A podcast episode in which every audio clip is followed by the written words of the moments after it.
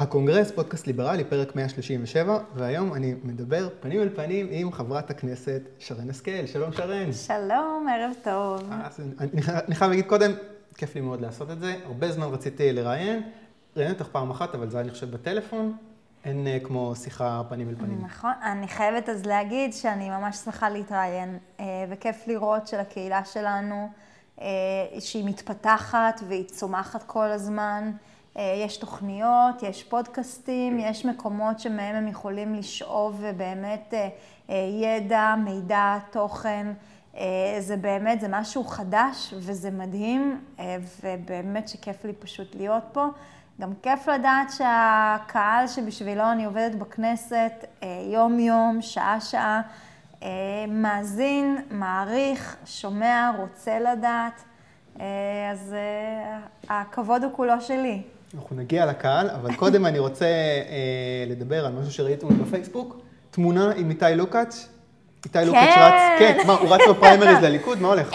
לא, עדיין לא, אבל אני ולוקאץ' החלטנו על שיתוף פעולה, כמו שלסוציאליסטים ולקומוניסטים יש את האינטרנציונל, אז אנחנו בעצם נתחיל לעבוד על המנון ליברלי, שאנחנו מקווים שלאט להתפתח. זה לא יהיה קל, אבל יש לנו משימה, ואני בטוחה שכששנינו נהיה שם בראש, אז אנחנו נוציא את זה לפועל. לוקאץ' הוא איש יקר, אני ממש מחכה בקצורה.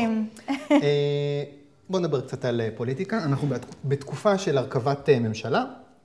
יש ממשלה זמנית, ממשלת מעבר, אולי בחירות, אף אחד לא יודע מה יהיה. שורה תחתונה, העבודה בכנסת ובמידה רבה בממשלה. לא כל כך זזה. מה עושים בתקופה כזאת?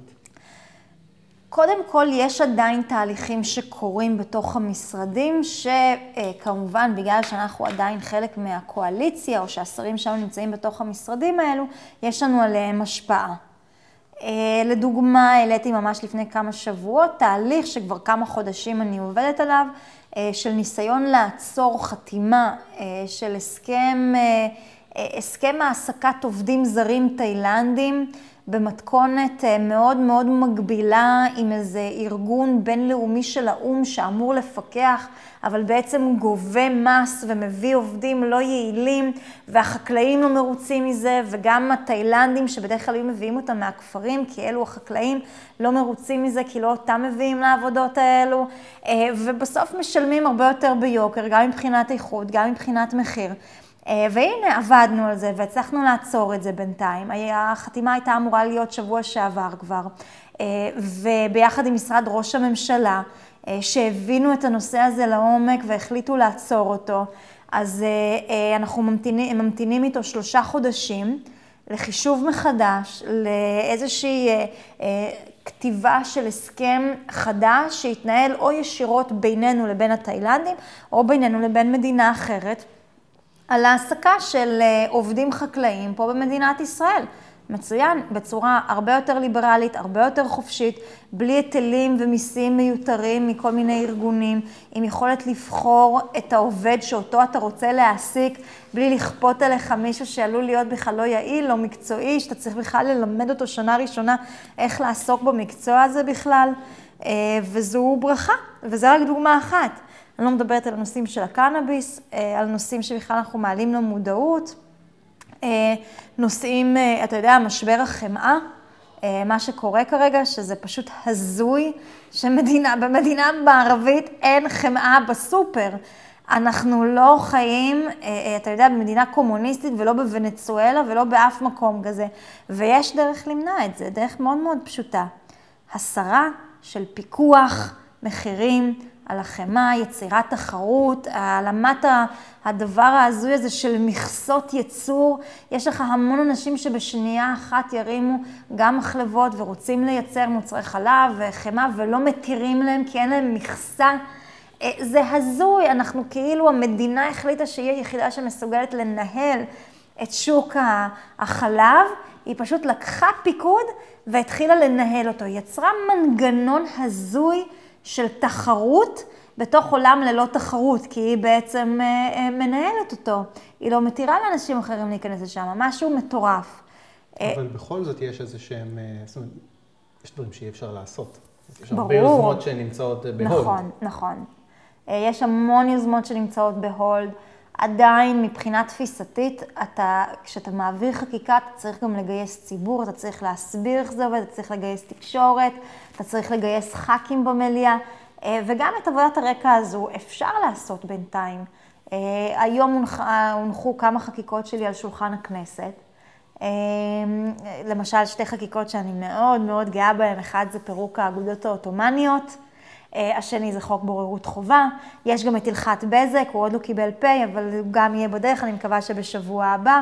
אלו חקיקות שקשורות לדין, אתה יודע, לוועדים, לכוח אדיר, ריכוזיות אדירה של כוח שיש בידיים שלהם, שהם מנצלים ממש לרעה, ממש לא מנצלים, abuse, כאילו מתעללים בכוח שניתן להם, ופוגעים באזרחים, ופוגעים בכלכלה הישראלית, ובאמת זה פשוט לא פרופורציונלי.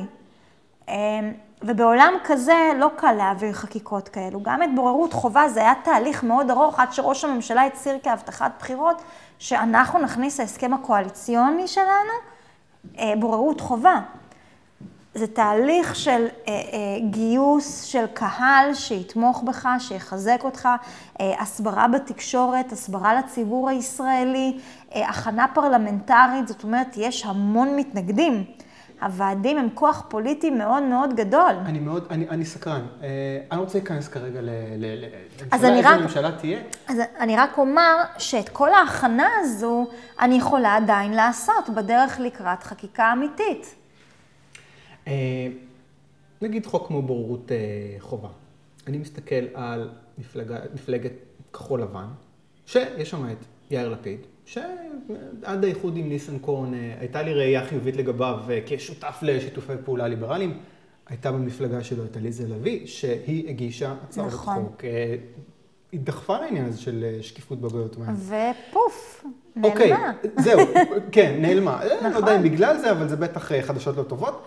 את רואה בהם שותפים ליוזמות ליברליות? או שברגע לא ששם את ניסן קורן זהו? תראה, זה לא רק ניסן קורן, זה גם ההוויה שלהם.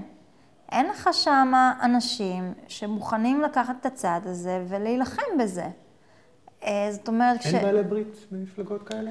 תראה, אני מניחה שיהיו, אבל עד עכשיו לא היה לי. אני נכנסת לתוך ועדת כלכלה, וקשה לי למצוא שם שותפים לעניין הזה, וזה עצוב. אליזה לוי בהחלט הייתה שותפה. בחלק מהדברים, וגם במידתיות מסוימת, מיקי לוי למשל, גם איפשהו, אבל זה מאוד תלוי. וזה תלוי לאן נושבת הרוח, ומה הציבור אומר שהוא רוצה. זאת אומרת, פופולריות, וזה לגיטימי, אתה יודע, בתוך עולם פוליטי שבו אתה צריך להיבחר, אתה רוצה להישען בעצם על הקולות. וזה גם אני חושבת... זה לא הטיקט שלהם. זה לא הטיקט שלהם, ובגלל... תראה, המחנה הליברלי הוא מדהים, והוא מתחזק, והוא גדל, אבל הוא עדיין קטן.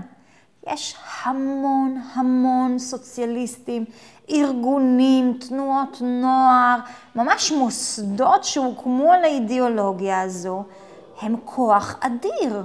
הם באמת כוח אדיר, ייקח זמן עד שנגיע לשם. אנחנו בדרך, ואנחנו בדרך הנכונה, ואנחנו עושים עבודה טובה, ואנחנו חדורי מוטיבציה, ויש בינינו אנשים מדהימים, פרופסורים וחוקרים ועורכי דין, ואנחנו מתחילים להקים מכוני מחקר, כמו בצדק, כמו קהלת. זאת אומרת, זה מתפתח וזה מתעורר, אבל זה עדיין לא שם. וככל שהם שולטים בשיח התקשורתי, שסוציאליזם זה טוב, וקפיטליזם זה רק חזירים, אז אנחנו בבעיה עדיין. חכה, לאט לאט אנחנו מתחילים לשמוע את הקולות הליברליים, ופתאום זה כבר יותר מגניב ויותר שיק ויותר אופנתי, כאילו לדבר קצת יותר בשפה כזו.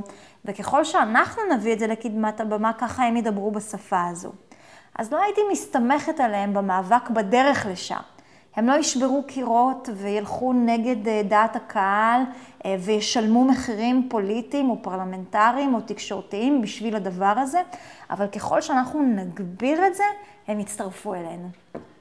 אוקיי, ומה בנוגע לי בתוך הליכוד? יש אחדות סביב נושא כמו בוררות חובה? אני יכול לחשוב על כמה חברי כנסת שלא יאהבו את זה כל כך. נכון, אבל בוא אני אגיד לך ככה, כשאנחנו הולכים לבחירות, אני מעדיפה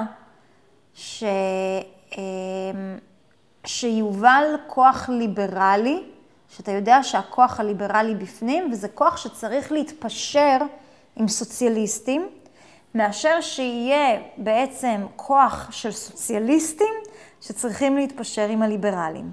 וזה מה שקורה היום בעצם גם בתוך הליכוד. זה כוח ליברלי, אנחנו מובילים את הכוח הזה. ובפנים, נכון, אנחנו עדיין צריכים להתפשר עם סוציאליסטים. זה לא אידיאלי, אבל זה תלוי בנו. ככל שאנחנו נגדל ונהיה כוח חזק יותר, ככה יהיה לנו יותר כוח לבחור את הנציגים ובחירות ומקומות יותר גבוהים ושרים. כן, וזה תהליך ארוך, זה לא יקרה בלילה. אבל אתה יודע, אני לא מתכוונת ללכת מחר הביתה, אני מתכננת, אני מקווה שהציבור ייתן לי את האמון שלו פעם אחר פעם, ואני באמת רואה את עצמי במערכת הפוליטית לשנים ארוכות, ואני מסתכלת על מהפכה לטווח הרחוק. מסתכלת 10 שנים קדימה ו20 שנים קדימה, לשמה, ושם אני יודעת שנצליח לעשות את השינוי. ציינת קודם שהמחנה תומכים הליברליים הם חזקים והם ונחושים, אבל באמת עדיין מחנה קטן. אני אשאל מהכיוון השני. אני שומע חבר כנסת מימינה, כמו מתן קאנה, נותן התבטאויות כאלה ליברליות, ואני אומר, וואי, מצוין, נהדר, איפה היית?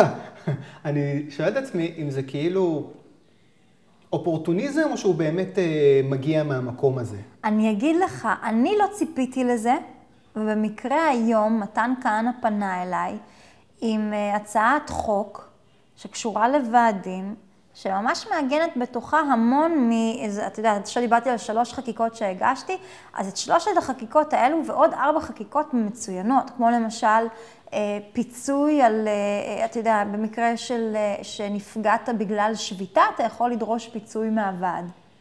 ממש מרחיק לכת, וזה מאוד מאוד מעניין, זה מאוד מבורך, אני מקווה מאוד שהוא ימשיך בגישה הזו, הוא מבין שיש לו אתגרים בלתי רגילים, כלומר, דיברתי איתו על זה, והוא מחפש שותפים, ואני שמחה שאני אישית מוצאת בו שותף, אני מאמינה שיהיו לנו שיתופי פעולה, אני מקווה שהוא ימשיך בדרך הזו. אין פה אבל איזושהי סכנה של לקחת את המחנה הקטן הזה, ולפצל אותו ביותר מדי, את יודעת, ניסיונות פריצה, זאת אומרת, אם קצת הולכים לימינה, וקצת הולכים לזהות, וקצת הולכים לליכוד, בסופו של דבר הכוח קטן. ההפך, אסור לנו לפחד מפיצול הכוח הזה. ככל שיהיו יותר קבוצות ליברליות במקומות שונים, המסר שלנו מתחדד, והמסר שלנו עובר לקהל רחב יותר. פתאום יש לך 3 מפלגות שמדברות את השפה הזו. מצוין. עכשיו, אנחנו אנשים שאנחנו לא מדברים רק לתוך חברי המפלגה, כן? אתה יודע, אתמול הייתי באירוע של תל אביב באוניברסיטת תל אביב, הגיעו לשם סטודנטים שבאו לשמוע מה קורה שם. אז אתה מקרב אותם למחנה שלך. אחרי זה אתה יושב באולפן טלוויזיה ומתראיין על הנושאים האלה, ופתאום יש לך קהל אדיר בבית שפתאום פותח את הראש לרעיונות שהוא מעולם לא חשב עליהם לפני כן.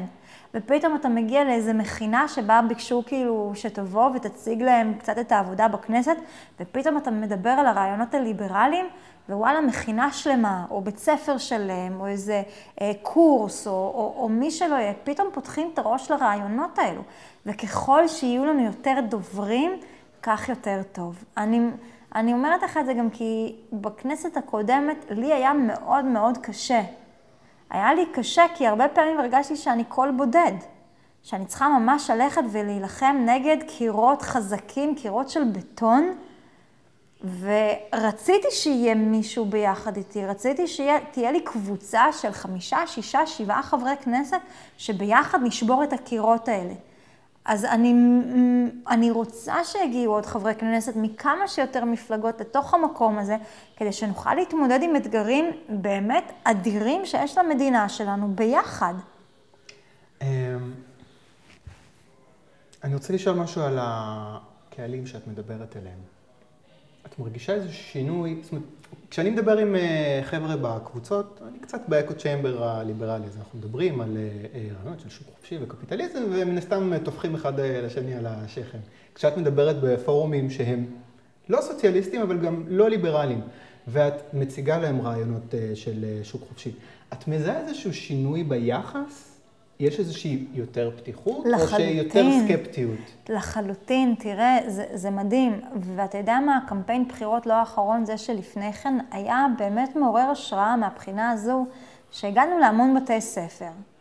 ואני אתן לך דוגמה, היה לי איזה בוקר אחד, היה לי טלפון ממישהי, לא ממישהי, מפעיל ליכוד, שאומר לי, תקשיבי, הבת שלי מורה, בבית ספר חקלאי, בפרדס חנה, בית ספר נראה לי גם דמוקרטי, שזה בית ספר סופר שמאל, והיא לא מצליחה למצוא נציג לליכוד. בבקשה, אני מבקש ממך, תבואי לפאנל שם. אמרתי לו, תראה, אתה יודע, לא הזמינו אותי רשמית, אבל אם אתה רוצה, אני אבוא. הגעתי לשם, באמת בציפייה לפגוש ילדים שחונכו על ערכים סוציאליסטיים לחלוטין, שהתדמית שלהם על הליכוד הייתה משהו כאילו זוועתי. אתה יודע, אני מניחה שמי ששומע מכיר את כל הזה שאנחנו המחנה הימין, אנחנו הלגים ואנחנו בורים ואנחנו בבונים וכל מיני שמות כינוי כאלו ואחרים. ואני מגיעה, ואחרי שעה שלמה של פאנל, נראה לי אפילו קצת יותר, אתה יודע, יצאנו החוצה שנייה לאיזושהי הפוגה אחרי הזה, הייתי בדיוק בטלפון, וניגשו אליי בנות, קבוצה ככה של נראה לי היה איזה 10 בנות, סליחה, ואמרו לי, תקשיבי, מעולם לא שמענו על העמדות של הליכוד, בטח שלא ככה, פתחת לנו את המחשבה, ואנחנו כבר לא יודעות כאילו למי אנחנו משתייכות. ותקשיב, הרעיון הזה הוא מדהים, כי זה אנשים שעוד לא גיבשו באמת את תפיסת העולם שלהם. זה ילדים עדיין, שמאוד קל לעצב אותם, זה כמו פלסטלינה. וכשהם שומעים דבר כזה, אז נוצר יצר סקרנות. אז אני מקווה שמהמקום הזה הם יבואו והם יחפשו נגיד בלוגים, והם יגיעו לבלוגים הליברליים או לבלוגים הימניים, או לפודקאסטים, או לכל מיני תוכניות, או דברים כאלה. ומשם אני מקווה שהמחנה שלנו גם ימשיך להתרחב. אני לא רואה את זה כמשהו, לא, חינכו אותם שם על סוציאליזם, זה הנוער העובד, והם כולם ככה ונגמר הסיפור. לא, אני חושבת שיש המון מקום לדבר עם אנשים. צריך לדבר את השפה שלהם וצריך פשוט לבוא בגישה, נראה לי קצת יותר פתוחה ולא תוקפנית. ציינת קבוצת בנות ופתאום קפץ לי. אין הרבה בנות בקבוצות שלנו. נכון. למה? עכשיו כאילו, יש הזמן מאוד מבורכת של הליברליות. נטע דרור, הליברליות, הן עושות דברים נהדרים, אבל אין בנות בגדול. נכון. אפילו בחופש לכולנו. תראה, אתה צודק ב100%, וזה לא רק בקבוצות הליברליות. זה בפוליטיקה, זה ברשויות המוניציפליות, זה בהמון תחומים כאלו שקשורים ל... אולי לבוא קצת יותר לקדמת הבמה, וזה משהו שהרבה פעמים מרתיע אנשים. גם אני אף פעם לא תכננתי להיות חברת כנסת, זה לא היה החלום שלי. ההפך, כשניגשו אליי בפעם הראשונה וביקשו ממני שאני אבוא להתמודד ברשימה של הליכוד בכפר סבא, מאוד נרתעתי, לא רציתי. אמרתי, אתה יודע, מה לי ולהיות נבחרת ציבור? מה אתם צריכים? אני אבוא, אני אעזור לכם עם ארגון של האירועים, ואני אחלק פליירים, ואני אעזור לכם בקמפיין, מה שאתם צריכים. אבל מה אני יודעת להיות כאילו מקדימה? וישבו עליי כמה שעות טובות, עד שאמרתי, טוב, בסדר, אם אתם ממש צריכים אותי, אני אעשה את זה, אבל אתם תצטרכו כאילו ללמד אותי. ומשם זה היה איזשהו מסע של התאהבות, ממש ככה, במה שצריך לעשות, באיך שצריך לעשות, בקרבה הזו, להמון אנשים, במגוון הזה שכל יום אתה עוסק בתחום אחר, ואתה צריך ללמוד דברים, ואתה צריך לעשות דברים ולעזור לאנשים. וזה משהו שממש ישב עליי בדיוק, ולא הייתי יודעת אם לא היו ממש דוחפים אותי לתוך המים. ואני חושבת שבשביל המון נשים זה ככה. אני חושבת שמעבר לזה שיש לנו גם קבוצה נהדרת שנקראת ליברטרש, שזה נשים ליברליות שמדברות גם על נושאים נשיים וגם על נושאים ליברליים, וכל מיני קבוצות של הליברליות שבאמת מביאות כל פעם עוד ועוד נשים. אני חושבת שהחבר'ה הליברליים והגברים ששומעים אותי עכשיו אולי בפודקאסט, חבר'ה זה בשבילכם, אולי פעם הבאה שיש אירוע ליברלי, תביאו ידידה, תביאו את הבת זוג, תביאו אחות, תנסו אתם לדאוג שתבוא אישה, תדחפו אותה, כי אני חושבת שאנחנו כן זקוקות לדחיפה הזאת. את אשתי, אני לא אוהב, היא לא, שונאת שאני מדבר על זה בכלל, אז אני... אבל זה העניין, שכשאתה בחוץ, אתה קצת לא מבין, כאילו, ואתה קצת אולי נרתע מזה, אבל ברגע שאתה מגיע ואתה פוגש אנשים, ואתה רואה שזה הרצאה באמת שאתה יודע שהיא מעניינת, ושהיא פותחת את הראש, בלי לבוא ולשכנע אותה, אלא רק בואי תקשיבי כאילו למשהו אחר. וואלה, יהיו המון אנשים שהגידו, וואו, לא חשבתי ככה לפני, וואו, זה באמת פתח לי את הראש. היה לי מאוד כיף, פגשתי אנשים טובים, אוקיי, אירוע הבא תגיד לי, אני אגיע גם כן. וזה מתחיל משם. אני אציע, אני אגיד שאת ביקשת. אני רוצה להתחבר קצת לאקטואליה, אולי אקטואליה שתהיה בקרוב. משהו שמטריד אותי, אני חושב על המשבר הכלכלי הבא. אז בשנים האחרונות יש התעוררות ליברלית, דיברנו על זה קצת. יש כמה חברי כנסת שמדברים בגאווה על לצמצם התערבות של המדינה בחיי הפרט, אחלה, לטפל בכוח הרב של ההסתדרות, זה מצוין. אני שואל את עצמי אם באמת השינוי שנעשה הוא מספיק משמעותי בשיח בישראל, שהיא מדינה, דיברת על זה, היא מסורת סוציאליסטית בגדול, והמבחן, לדעתי, הוא במשבר הכלכלי הבא, והוא מגיע, הוא יגיע מתישהו בהיסטוריה הקרובה, אולי זה קשור לגירעון, אולי זה קשור לאיזושהי מגמה עולמית, אולי גם וגם, ואז באופן טבעי יהיה לחץ על המדינה להתערב, להזרים כסף לאיפה שצריך, להלאים אולי מה שצריך, ואני דואג שהכלכלה תלך כמה צעדים אחורה בהתקדמות שנעשתה פה ב-20 שנה האחרונות, 30 שנה האחרונות. אני קצת פסימי, אני מאמין שעדיין אין מסה קריטית של אנשים שיכולים לעמוד בפרץ הזה של פופוליזם כלכלי בזמן משבר. מה את חושבת? האם ברגע האמת השיח הליברלי יש לו כבר מספיק כוח כדי לעמוד בצעדים כאלה שעלולים לקרות? אני חושבת שבניהול נכון, יש לנו אפילו סיכוי לדלג על המשבר הכלכלי הבא. זאת אומרת, זה לא שמדינת ישראל לא עשתה את זה בעבר. השאלה אם אנחנו נהיה מוכנים. וככל שנהיה מוכנים, ככה נוכל, תדע, אולי לא לדלג, אבל להרגיש איזושהי מהלומה קצת יותר רכה. בינתיים יש גירעון שלא מטפלים בו, זה לא נראה כאילו זה קורה. נכון, ובגלל זה צריך לטפל בו. זה לא עוזר שאין ממשלה, זה לא עוזר שיש בעיות, אבל יש דרכים לטפל בזה. הדרך הראשונה היא קודם כל התייעלות וייעול של כל המערכת.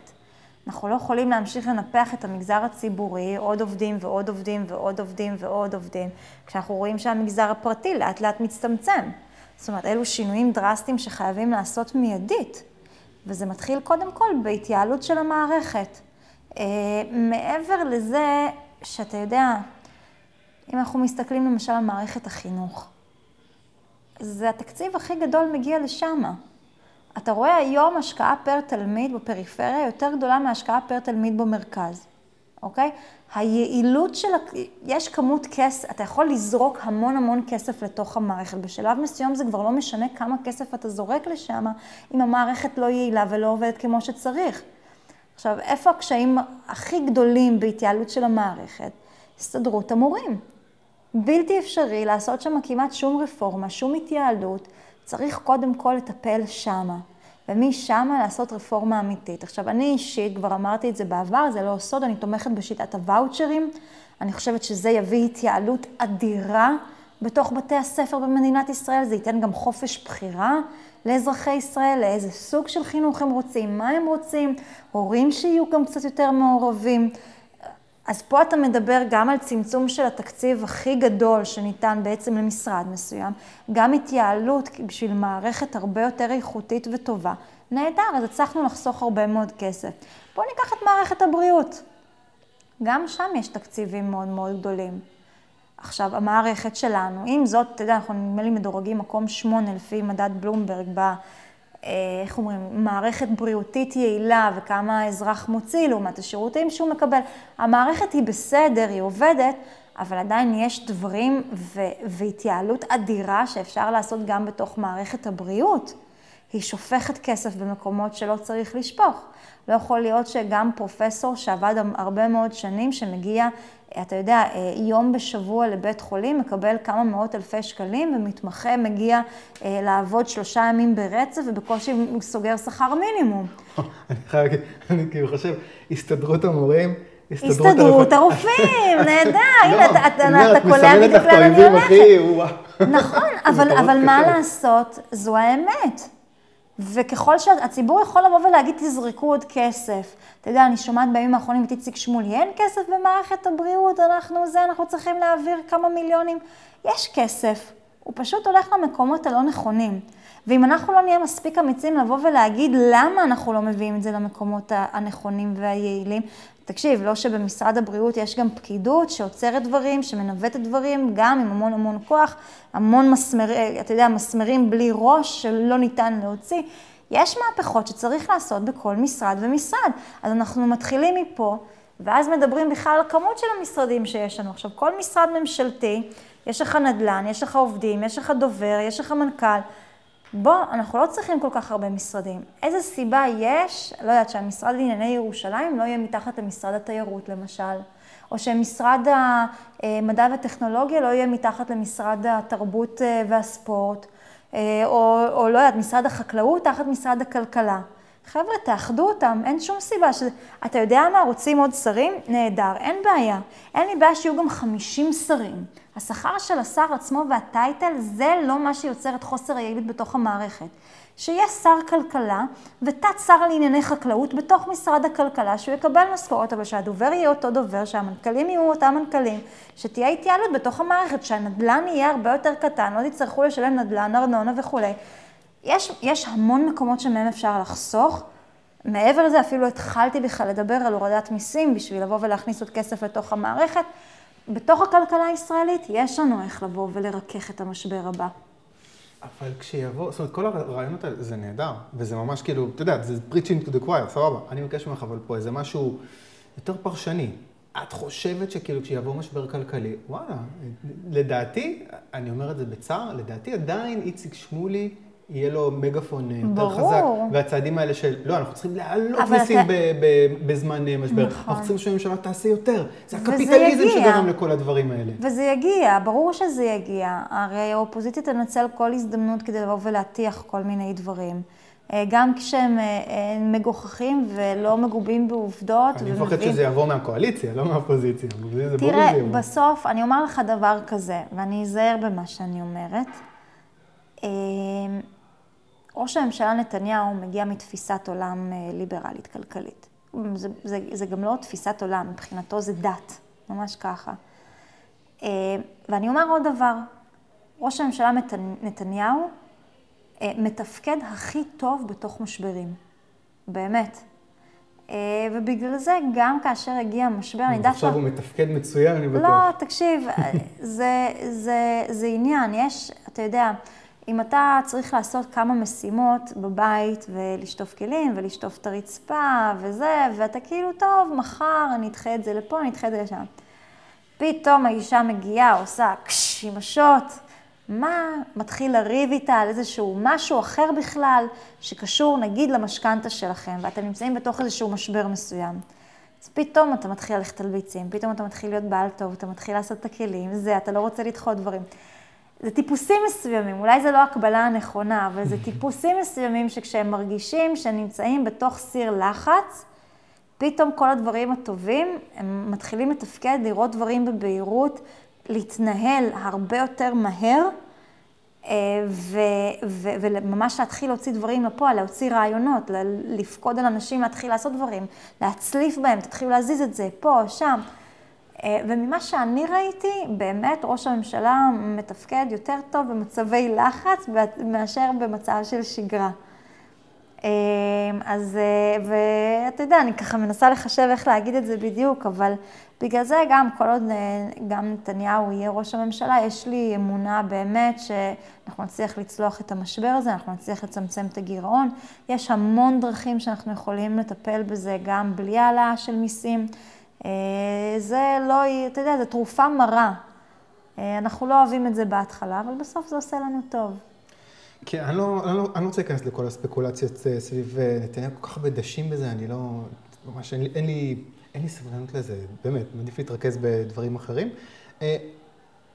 אחת הפוליטיקאיות היחידות שאני חושב יש לגביה קונצנזוס די רחב בקהילה הליברלית, שאנחנו שמחים שאת שם, שאת עושה מה שאת עושה, ואני סקרן, את אומרת, התחלת את הקריירה הפוליטית שלך, זה בייס שבנית עליו, או שזה הפתעה לגמרי? תכננת את המסלול הזה? אמרת, אני עכשיו אלך בתיק את הליברלי, ויש מי ש... אני אגיד לך, לא בדיוק. זה, לי, הנושאים הליברליים באים באופן טבעי. באמת, אינטואיציה.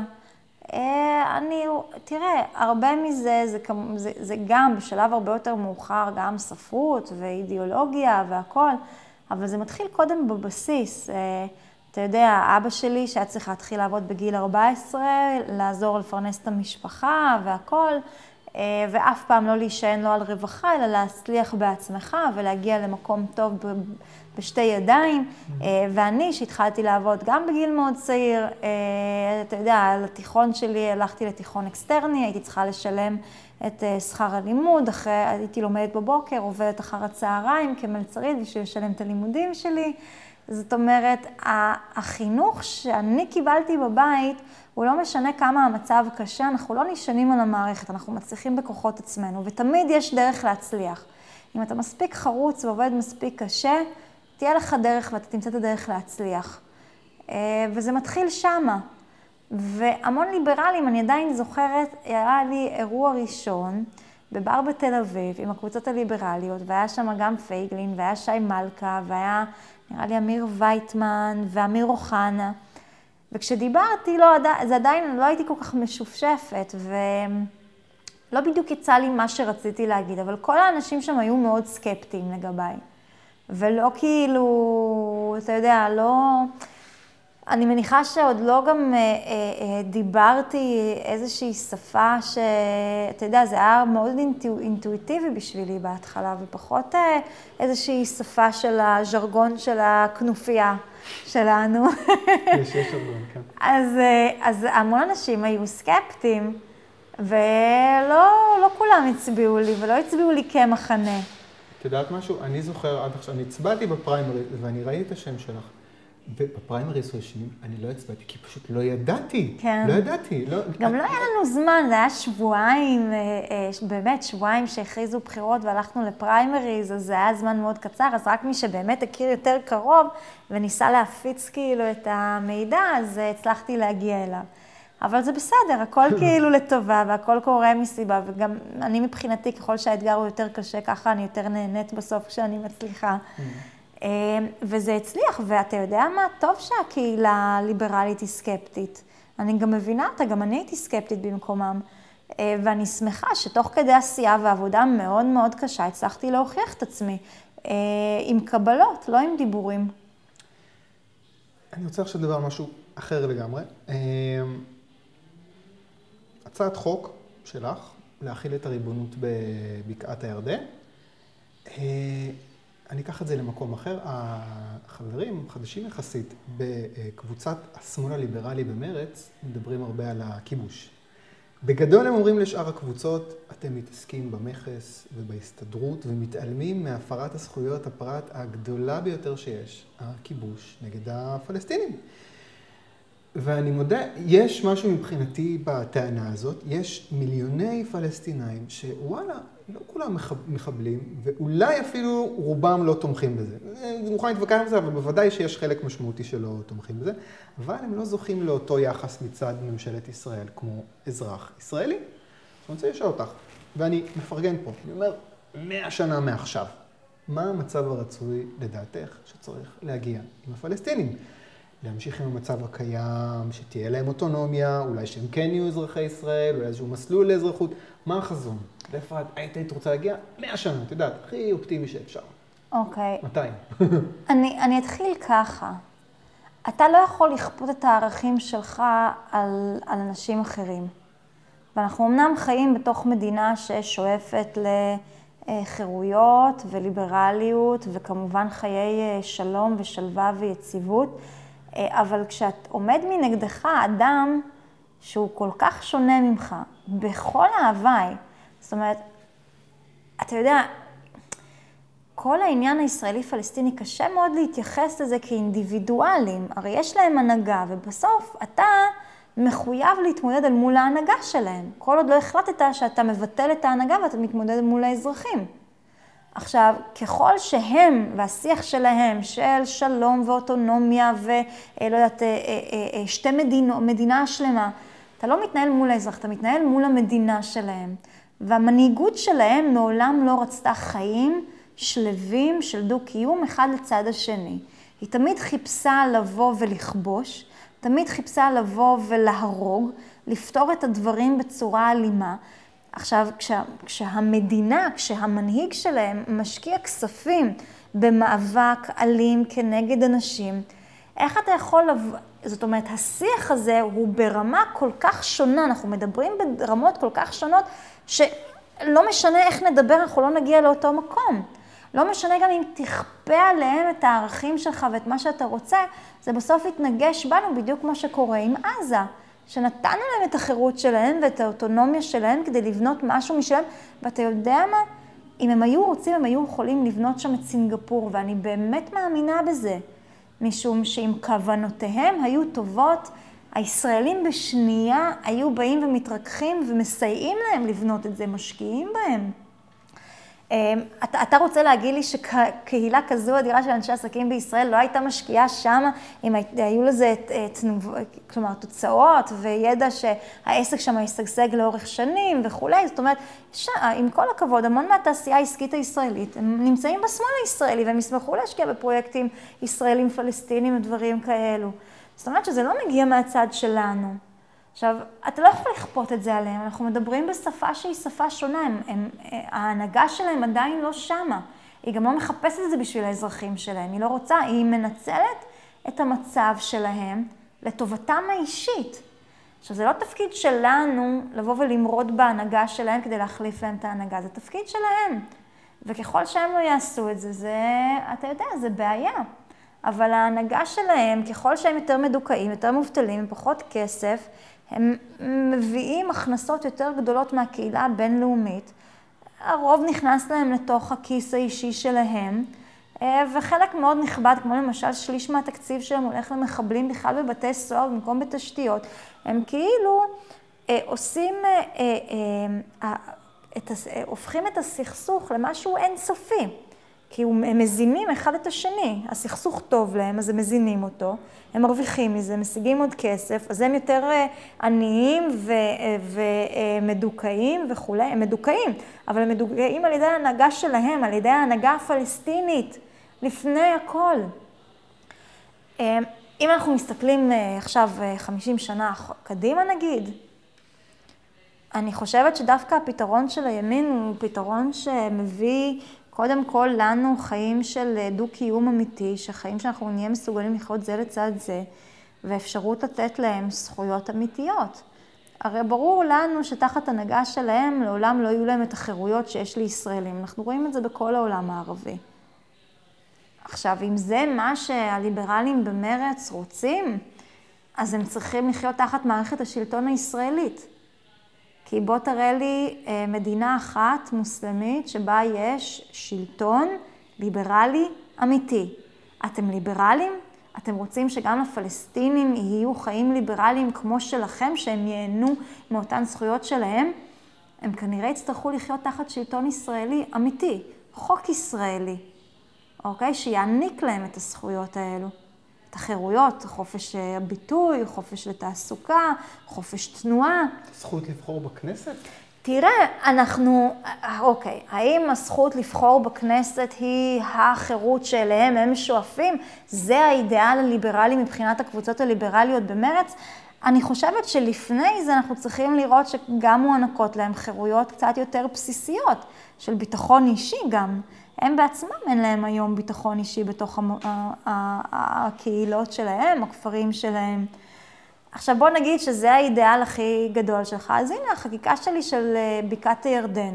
מדברת בדיוק על זה, על תהליך אומנם ארוך, עם המון חסמים ובלמים שעומדים בדרך, של מי שיהיה מעוניין, וזה לקחת את בקעת הירדן כניסוי.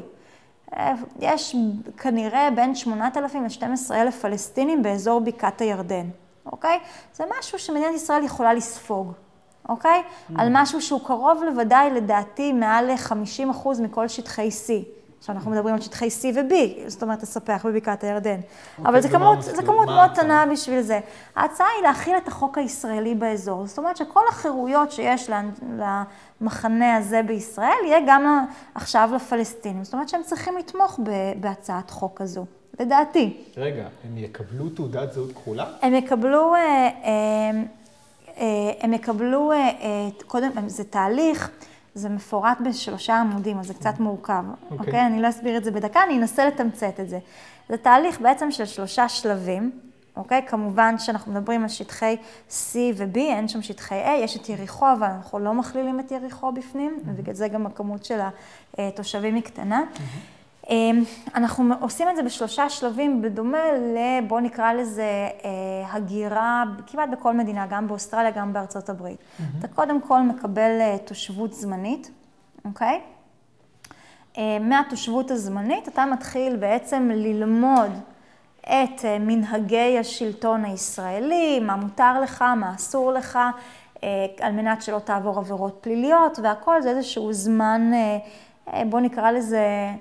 אני סקרן, אבל מה המצב כרגע? זאת אומרת, מה החקיקה תשנה? האנשים האלה הם חיים באותו מקום, איך המציאות תשתנה אחרי שהחוק יעבור? אז קודם כל השלטון הצבאי שכרגע גם עליהם וגם על אזרחי ישראל ייפסק. זאת אומרת, הגיעו לשם גם תשתיות ישראליות אמיתיות שישמרו על זכויות, החירויות, דיני מקרקעין, הכל על פי החוק הישראלי, הממשלה תהיה ממשלת ישראל שתשלוט שם באזור, ולמעשה כל הזכויות והחובות שלך כאזרח ישראלי יושת גם על האזור הזה. היום המון ישראלים שחיים בבקעת הירדן הם אזרחים סוג ב'. אתה יודע, הכל שם הפרוס, בין אם זה קרקע, שקרקעות שהם רכשו, שהם מנסים לפתח, שכל דבר הם צריכים לפנות לצבא ולא למדינה. זה הזוי. אז מהבחינה הזו, השלושה שלבים הם שאתה מתחיל בתושב זמני, אוקיי? יש לך זמן הסתגלות בעצם למצב החדש כפלסטיני, עד שאתה מגיע למצב מ-7 שנים ומעלה, שאתה יכול לבקש תושבות קבע, בדומה לגרין קארד שאתה מבקש, נכון? אתה צריך לעמוד בזמן הגרינקארד, בתנאים מסוימים, כמובן, לא בלי עבירות פליליות, כמובן שחבירה לארגוני טרור זה כאילו משהו שאוטומטית אתה לא תוכל לעולם לבקש אזרחות ישראלית, נותנים לך הזדמנות עכשיו לחיות כאזרח ישראלי, באם תרצה, הדבר האחרון שאתה מצפה מהם זה להצטרף לארגון טרור כדי להילחם בדבר הספציפי הזה, ובתוך זמן ההסתגלות הזה, אם הם עומדים גם 7 שנים, יכולים לאחר מכן לבקש גם אזרחות שווה זכויות, כמו לכל ישראלי אחר, אחרי שהם מבינים מה הזכויות והחובות שלהם, לא עברו עבירות פליליות, לא עברו עבירות ביטחוניות, גם אפילו הזכות לבוא ולהצביע. בואו נראה איך זה עובד. אם זה עובד טוב בבקעת הירדן, אם אנחנו מצליחים, אתה יודע, להגיע למצב כמו עם ערביי ישראל, שיש חיי שותפות, זה לא מושלם, אתה יודע, בכל חברה שבה יש מיעוטים, יש המון אתגרים, בין אם זה ישראל, או ארצות הברית, או קנדה, או אוסטרליה. יש אתגרים שאיתם צריך להתמודד, אבל אני חושבת שבייחוד ב4 שנים האחרונות התמודדנו עם המון אתגרים בלתי רגילים בתוך המיעוטים הישראלים. השקענו המון כספים, השקענו בהמון תשתיות, ואתה רואה את התוצאות. אתה ממש רואה את התוצאות. אני חושבת שכמות כמות הסטודנטים במגזר הערבי עלו, נדמה לי, ב-4, והעובדים בהייטק ב-12, היה כתבה בהארץ שפרסמה את זה, לא, שלא תחשדו שזה, אני מביאה את זה מאיזשהו מידע או איזה עיתון ימני כזה או אחר, עם שפיסות עולם כאלו, ממש משם. אז אתה מבין שאנחנו מחויבים לזה ואנחנו בדרך הנכונה, ווואלה, אתה יודע מה? גרמו לנו לעשות המון ניסויים בחברה הישראלית לאורך ההיסטוריה. עשינו את הניסוי של אוסלו, שכשל כישלון חרוץ, שפשוט יצר מצב שבו איבדנו אהובים ומשפחה וחברים, והמלחמה הייתה בתוך הערים שלנו. זה לא עבד. עשינו עוד ניסוי, אתה יודע, הסכם חד צדדי, משיכה מוחלטת, נתינת אוטונומיה מוחלטת בשבילהם שמה, וואלה, זה לא עבד. אנחנו לא מפסיקים לחטוף רקטות וקטיושות, רקטות וכל מיני פגזים וכולי. ואתה יודע מה, היה ניסוי שכן הצליח. רמת הגולן. דווקא עבד יפה, לא מושלם, אבל עבד טוב. ואתה יודע מה, הגיע הזמן שננסה דרך אחרת. אם לא הצלחנו, זה לא אותו דבר. לא בלעו שם אוכלוסייה יותר מדי גדולה. נכון, נכון, אבל גם פה בבקעת הירדן זה לא אוכלוסייה יותר מדי גדולה. זו אוכלוסייה שאפשר לבוא ולעשות את הניסוי הזה. ואתה יודע, אם הוא יצליח ויצליח טוב, אז למה שלא נמשיך ונתקדם גם ליהודה ולשומרון? אולי ככה, בעוד 100 שנה באמת נוכל לחיות את זה לצד זה. וזו הצעת חוק שיש לה... מה הסיכוי של זה? זאת אומרת, מי האופוזיציה של זה? מי האופוזיציה? כמובן המפלגות הערביות. למה? למה? כי בסוף אמרתי לך, לדעתי, הם פשוט המרוויחים הכי גדולים מכל העניין הזה של, אני אומרת ככה במרכאות כפולות, הדיכוי הפלסטיני. מי מרוויח הכי הרבה מזה? תראה, כל האליטה של המנהיגים, גם ברשות הפלסטינית וגם בחמאס, הם מיליונרים.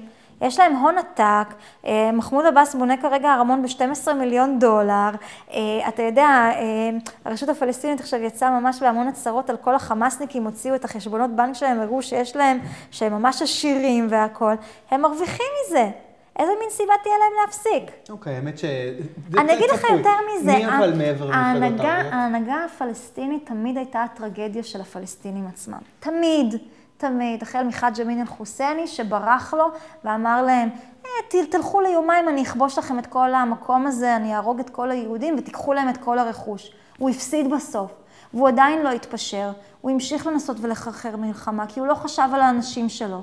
וכל מנהיג שהגיע לאחר מכן עשה פשוט את אותן טעויות, במקום לדאוג לאנשים שלו, פשוט דאג לעצמו ולכיסים שלו ולמעמד שלו. ומעבר למפלגות הערביות יש...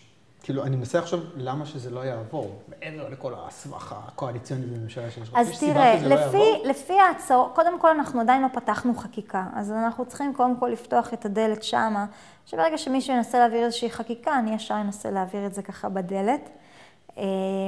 אבל זה, תראה, לפני הבחירות, המון אנשים יצאו בהצהרות.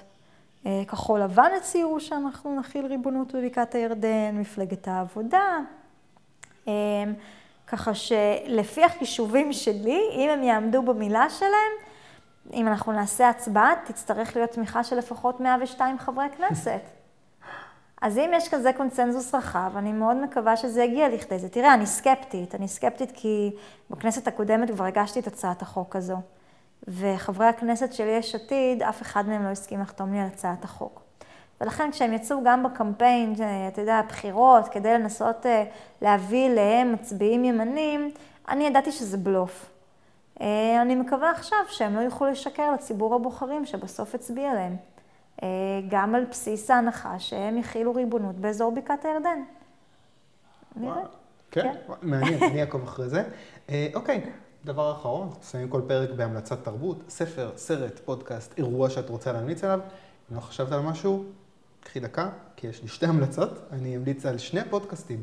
קודם כל, עושים היסטוריה. שבוע שעבר דיברתי עם יעקב ווידר, הוא המליץ על הפודקאסט הזה. נכנסתי לראות ונתקלתי ב3 פרקים שהיה לי מאוד מעניין לשמוע אותם. פרקים על חטיבה 188 במלחמת יום הכיפורים. פשוט שירתתי שם, אז היה לי מעניין ברמה האישית. זאת חטיבת שריון שכמעט והושמדה בניסיון שלה להגן כמעט בכוחות עצמה על הפלישה הסורית הראשונית ברמת הגולן. סיפורים מדהימים יש בפרק הזה, כולל סיפור על ליל הבזוקות, פשוט נשמע כמו סרט מלחמה מדהים שמחכה שיפיקו אותו, חוויה במיוחד למי שהיסטוריה של מלחמות מעניינת אותו. זה יוצא פרקים 254 עד 256 בעושים היסטוריה. המלצה שנייה, משהו טרי, לדעתי זה להיט, פודקאסט יורים בנגמש של מתן צור ויאיר יעקבי, 2 חבר'ה דתיים שעושים משהו סטייל טייכר וזרחוביץ', זאת אומרת קצת מערכונים, קצת שיחות שלהם על מה שקורה להם בחיים. בשבילי זה מאוד כיף לשמוע, כי המון זמן אני מחכה למוצר תרבותי ממחנה ימין, שבאמת מצחיק, לא מצחיק ליד כמו כל מיני דברים שהיו עד עכשיו, וגם לא תרחני מבחינה פוליטית כמו... אני לא רוצה להיכנס לשמות, אבל חלק ממי שיש מהכוכבים של הימין, הם פשוט באמת מצחיקים, וזה באמת כיף לשמוע, וזה מאוד פרש, והם רעבים והם מוכשרים, וזה טוב, וזה כיף גדול. תשמעו את הפרק האחרון שלהם, פרק 12, פרק הכי טוב עד עכשיו. אני מרגיש שעוד רגע הם מתפוצצים מחוץ למגזר הדתי, אז בואו תצטרפו להגלה הזאת. יורים בנגמש. שרן, מה ההמלצה שלך? אוקיי. אז ככה, קודם כל, אני בדיוק באמצע, אני קוראת את הספר החדש, ביוגרפיה על צ'רצ'יל. אוקיי. שגם כן אני ממליצה עליו, אני עוד ככה באמצע, אבל זה מאוד מאוד מעניין ומרתק. הייתי בהצגה לאחרונה גם נהדרת. רגע, של מי זה? אני ארשום? אני לא זוכרת, אני צריך לבדוק. אוקיי. אבל זה החדש, האחרון, הוא יצא נדמה לי לפני בערך שנה או משהו כזה. אוקיי. וספר שחור לבן עם צ'רצ'יל מקדימה. ההצגה, הייתי לא מזמן, דינה, גם כן, הייתה הצגה מצוינת, כן. אוקיי. מאוד מאוד נהניתי בה. הלכתי לשם עם אחותי, זה קצת מדבר על מדינת ישראל, וקצת על הפריפריה, וקצת על נשים, של חנה זולאי הספרי, או הספרי. הספרי, כן. כן. וחוץ מזה אני חובבת נטפליקס, והסדרות האחרונות שאני צפיתי שם, אז קודם כל יש את ה-Inner Circle, שזה בעצם על המעגל הפנימי של היטלר במלחמת העולם השנייה, שזה פשוט שומט את הלסת, באמת, אני מאוד מאוד נהנית מזה. וראיתי גם לאחרונה עוד סדרה שנקראת Unbelievable, שזה בעצם על אנס סדרתי וכולי. לא אעשה ספוילרים, אבל מצוינת, סדרה ממש ממש טובה, ממליצה חמה. ממליצה גם על הסדרה של אלי כהן. כן?